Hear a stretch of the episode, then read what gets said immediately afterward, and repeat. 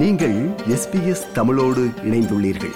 SBS dot com dot AU forward slash Tamil எனும் இணையத்தின் மூலம் மேலும் பல சிறப்பான நிகழ்ச்சிகளை நீங்கள் கேட்கலாம்.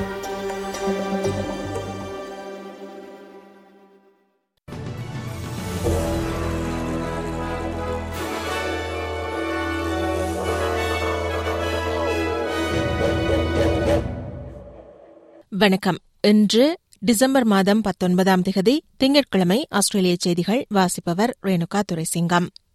சீனாவுடனான ஆஸ்திரேலியாவின் ராஜதந்திர உறவுகளின் ஐம்பது ஆண்டு நிறைவையொட்டி ஆஸ்திரேலிய வெளியுறவு அமைச்சர் பெனிவாங் இந்த வாரம் பெய்ஜிங் செல்லவுள்ளார்.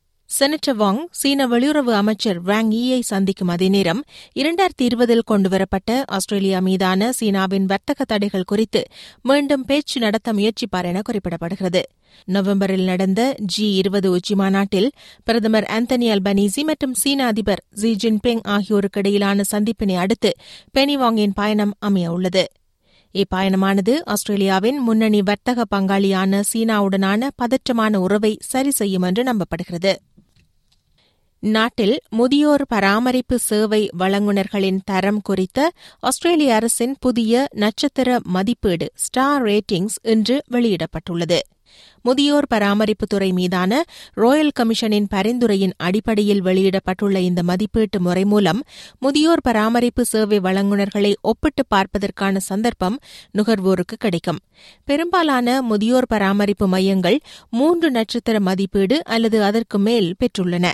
இந்த முயற்சியை ஓல்டு பர்சன்ஸ் அட்வொகசி நெட்வொர்க் அமைப்பு வரவேற்றுள்ள போதிலும் இந்த மதிப்பீட்டின்படி தற்போது ஒரு நட்சத்திரம் அல்லது இரண்டு நட்சத்திர மதிப்பீட்டை பெற்ற முதியோர் பராமரிப்பு மையங்களில் வசிக்கும் முதியோர்கள் தொடர்பில் தனது கரிசனையையும் இந்த அமைப்பு வெளிப்படுத்தியுள்ளது.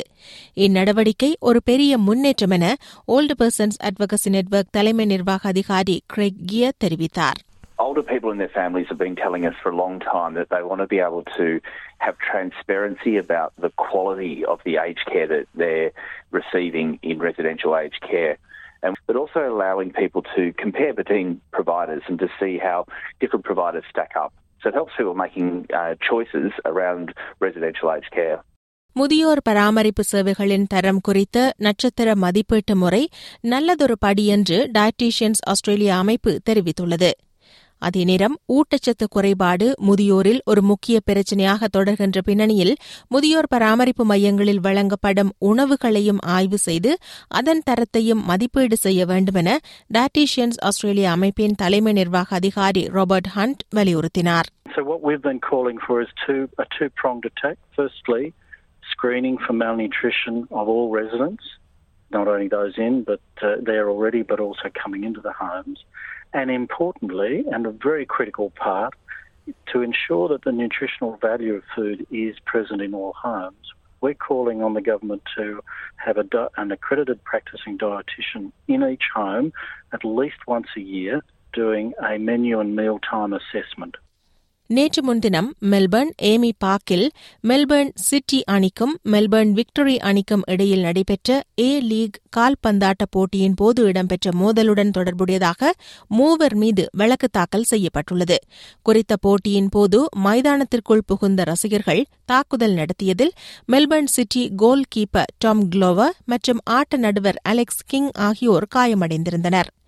டம் குளோவ மீது தாக்குதல் நடத்திய இருபத்தி மூன்று வயது இளைஞர் மீது பல பிரிவின் கீழ் வழக்கு தாக்கல் செய்யப்பட்டுள்ள அதே நேரம் மேலும் இருவர் மீதும் வழக்கு பதிவு செய்யப்பட்டுள்ளது இதேவேளை குறித்த சம்பவம் தொடர்பில் ஏபிஎல் சிஇஓ டனி டவுன்சென்ட் தனது ஏமாற்றத்தை இவ்வாறு வெளிப்படுத்தினார் Look, there's obvious disappointment and devastation. You know, what was supposed to be a, a celebration of, of two Melbourne teams going hammer and tongs in a Melbourne derby.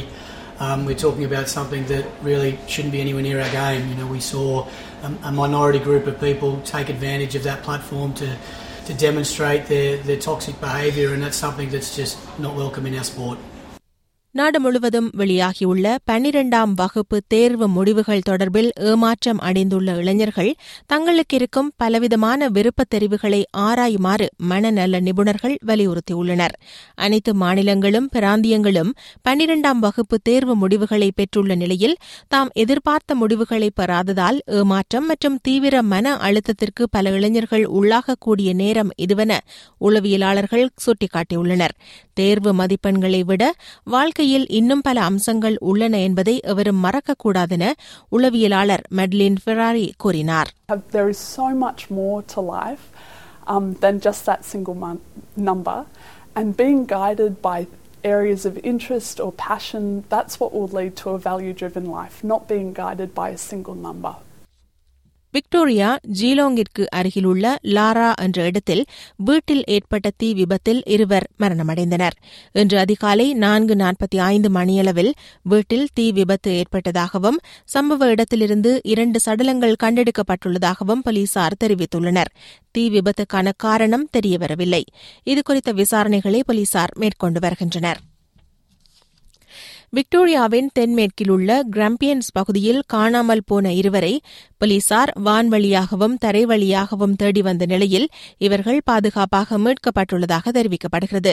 ஐம்பது வயதான முரம்பீனா ஆணும் முப்பத்தி ஏழு வயதான ஓக்லி ஈஸ்ட் பெண்ணும் வெள்ளிக்கிழமை நீல நிற டொயோட்டா வாகனத்தில் சென்றதாகவும் கடைசியாக டிசம்பர் பதினேழு சனிக்கிழமை அன்று கிளனெல் ரிவர் ரோட் அருகில் வைத்து தொடர்பு கொண்டதற்கு பின்னர் அவர்களிடமிருந்து எவ்வித தகவலும் இல்லை எனவும் முறையிடப்பட்டிருந்தது. இதையடுத்து குறித்த இருவரையும் கண்டுபிடிக்கும் முயற்சிகள் முழுவீச்சில் மேற்கொள்ளப்பட்டிருந்தமை குறிப்பிடத்தக்கது.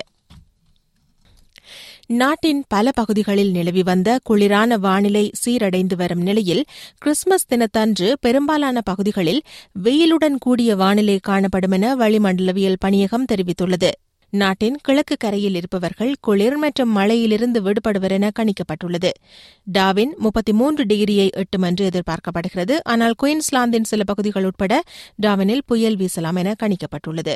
எவ்வாறாயினும் கிறிஸ்துமஸ் தினத்தன்று நாடு முழுவதும் பெரும்பாலான பகுதிகளில் உள்ள மில்லியன் கணக்கான மக்கள் சூடான மற்றும் வறண்ட வானிலையை அனுபவிக்க முடியும் என்று மூத்த வானிலை ஆய்வாளர் ஜின் நரமோ கூறுகிறார் I think we've got three cities that are 30 degrees and sunny, so uh, that means we've got pretty much the same weather across a large part of the country.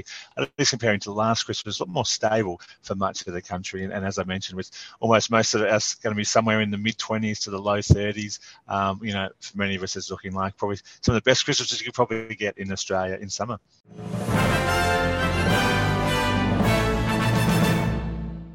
இனி இன்றைய நாணய மாற்று நிலவரம் ஒரு ஆஸ்திரேலிய டாலர் அறுபத்தி ஏழு அமெரிக்க சதங்கள் இருநூற்றி நாற்பத்தி நான்கு இலங்கை ரூபாய் நான்கு சதங்கள் ஐம்பத்தி ஐந்து இந்திய ரூபாய் நாற்பத்தி ஒரு காசுகள் தொன்னூற்றி ஒரு சிங்கப்பூர் சதங்கள் இரண்டு புள்ளி ஒன்பது ஏழு மலேசிய ரிங்கெட்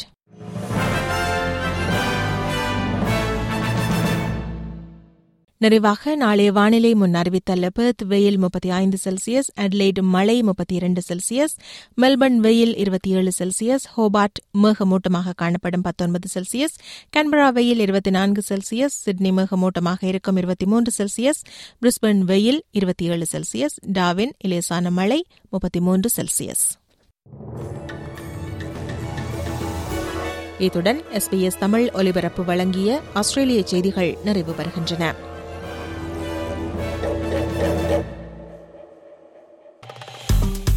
விருப்பம் பகிர்வு கருத்து பதிவு. லைக் ஷேர் காமெண்ட் எஸ்பிஎஸ் தமிழின் ஃபேஸ்புக்